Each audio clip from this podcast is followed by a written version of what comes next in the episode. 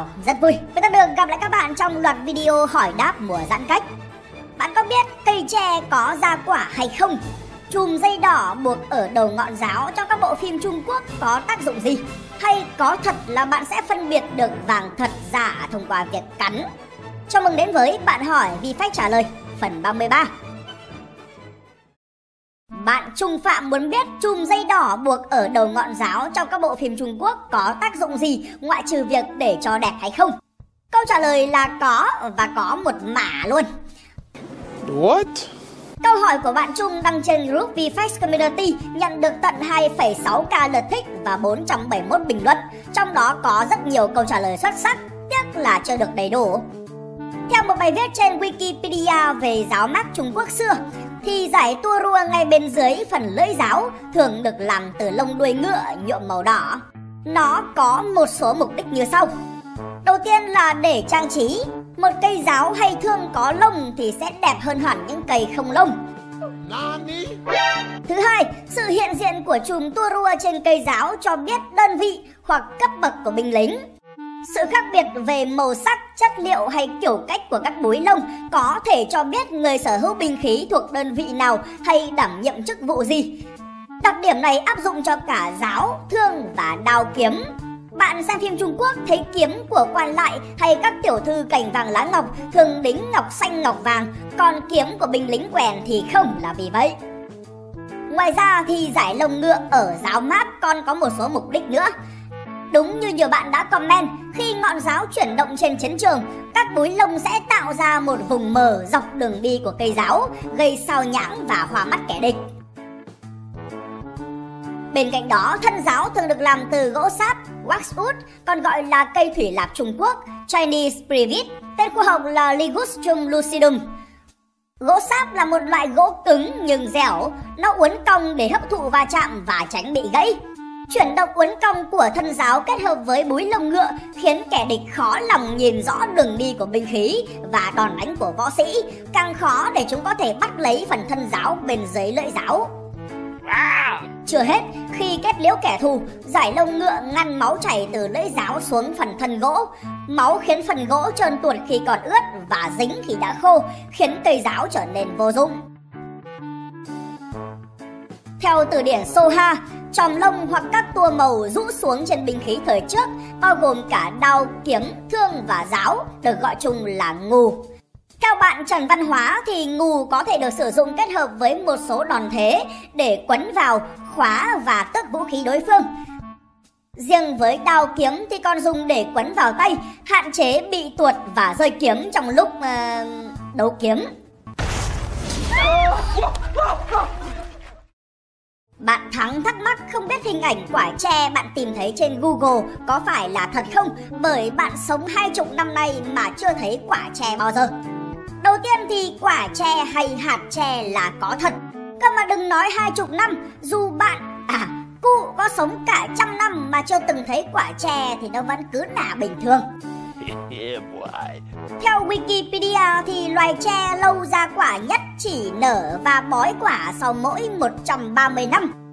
Nghĩa là người sống thọ nhất lịch sử nhân loại, cụ Jean Calment người Pháp với tuổi thọ 122 năm và 164 ngày. Nếu sinh ra không đúng thời điểm thì cũng chưa chắc đã được nhìn thấy hoa và quả của cây tre.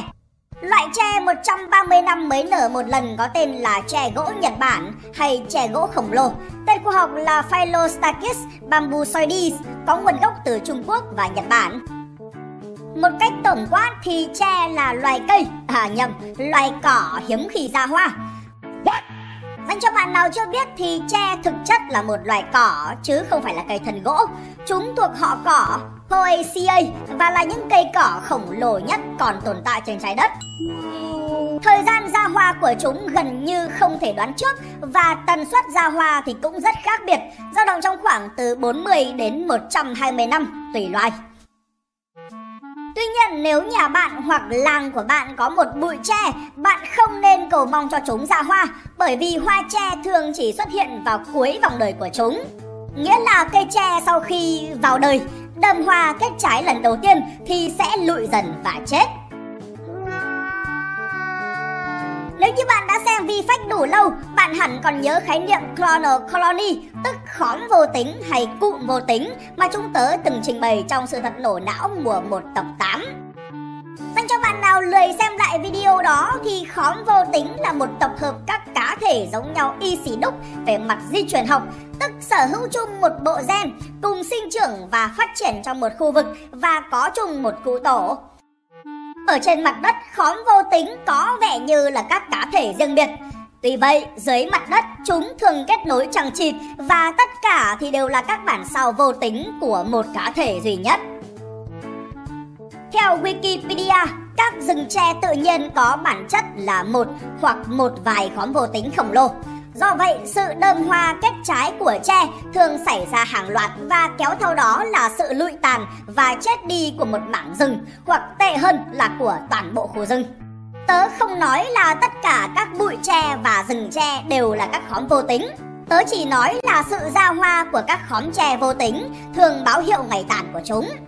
Quay trở lại một chút với loài tre gỗ Nhật Bản. Tất cả các cây con trùng mẹ của loài này sẽ nở hoa cùng một lúc, bất chấp những sự khác biệt về vị trí địa lý hay là điều kiện khí hậu, sau đó đồng loạt chết.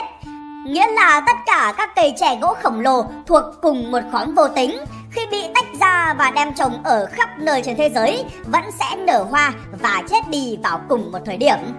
Điều này khiến các nhà khoa học tin rằng có một loại đồng hồ báo thức trong mọi tế bào của loài tre gỗ Nhật Bản, giúp báo hiệu thời điểm ra hoa mà không phụ thuộc vào các tín hiệu của môi trường. Các nhà khoa học phỏng đoán rằng đây là một chiến thuật cực khôn ngoan của họ nhà tre. Họ cho rằng khoảng cách giữa hai lần ra hoa của đại bộ phận các loài tre dài hơn đáng kể so với tuổi thọ các loài gặm nhấm, gây ra một giai đoạn đói khát giữa hai lần nở hoa, từ đó kiểm soát quân số của kẻ thù.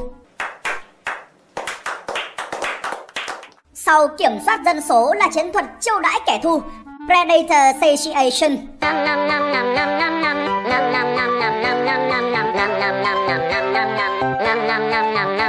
Nguồn dự trữ suốt nhiều thập kỷ của cả khóm vô tính trong một khoảng thời gian cực ngắn được chuyển hóa thành một rừng quả tre. Các loài gặm nhấm nhìn bữa thức ăn mà ngao ngán bởi ăn cũng chẳng được bao nhiêu. Hệ quả là rất nhiều quả tre bị bỏ sót và có cơ hội bắt đầu một chu kỳ mới. Nói thêm về quả tre, tại một số vùng của Ấn Độ và Trung Quốc, chúng được gọi là cơm tre. Tùy từng loài, chúng có thể trông giống quả cau hay quả sung, cũng có thể giống một hạt lúa mạch hay lúa mì. Theo foodprint.org thì quả tre ăn được và có thể được nấu giống như gạo và các loại ngũ cốc khác. Vì thế mà chúng được gọi là cơm tre chăng? Bạn đã bao giờ được nhìn thấy hay là ăn thử quả tre chưa? Nhớ chia sẻ cho mọi người cùng biết nha! Bạn Trịnh Bách muốn biết tại sao khi cắn vào vàng, người ta lại biết đó là vàng thật hay vàng giả. Vàng là một kim loại tương đối mềm.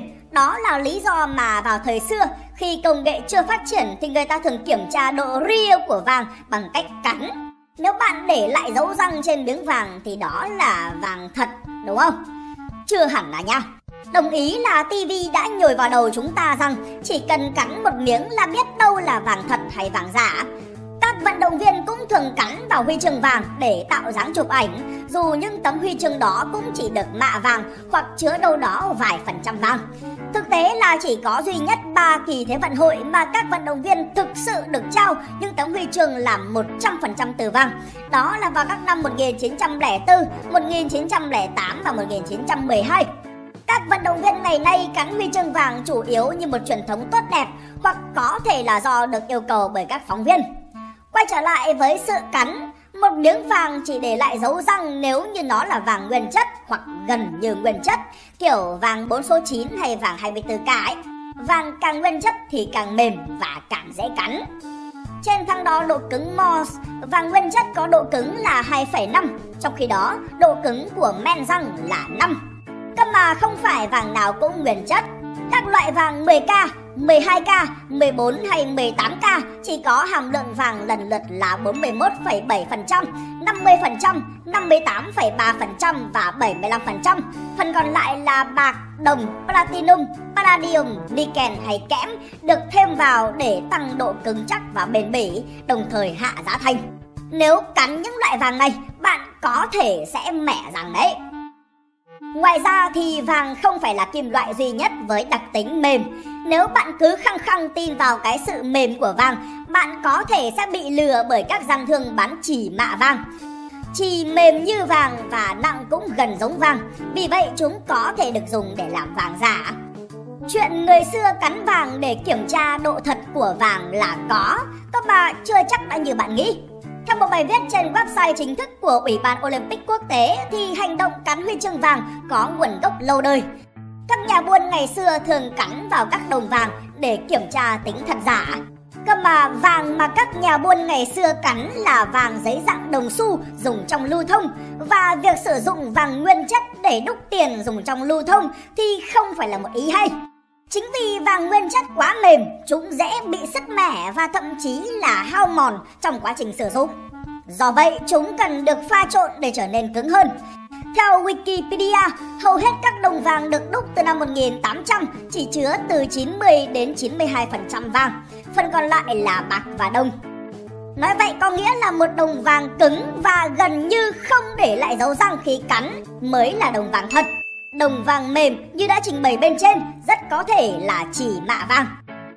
Chỉ có các đồng vàng và thỏi vàng ngày nay mới được đúc từ vàng nguyên chất, do chúng chỉ được sử dụng để lưu trữ, đầu tư hay là sưu tầm, và những hoạt động này thì khó lòng tạo ra độ hao mòn đáng kể. Trong phim Trung Quốc, ta hay thấy vàng được đúc thành các nén vàng, thỏi vàng hay các mẩu vàng vụn. Loại này thường là vàng nguyên chất, chủ yếu dùng để lưu trữ trong quốc khố và sẽ để lại dấu răng khi cắn. Các bạn vừa xem xong bạn hỏi VFacts trả lời phần 33 được sản xuất bởi VFacts. Hãy cho tôi biết suy nghĩ của bạn bằng cách comment bên dưới. Anh chị em nhớ hỏi thật mặn nha. Nếu thích video này nhớ like và share nhiệt tình. Đừng quên đăng ký kênh và bấm chuông để không bỏ qua bất cứ video nào của VFacts. Còn bây giờ, xin chào và hẹn gặp lại.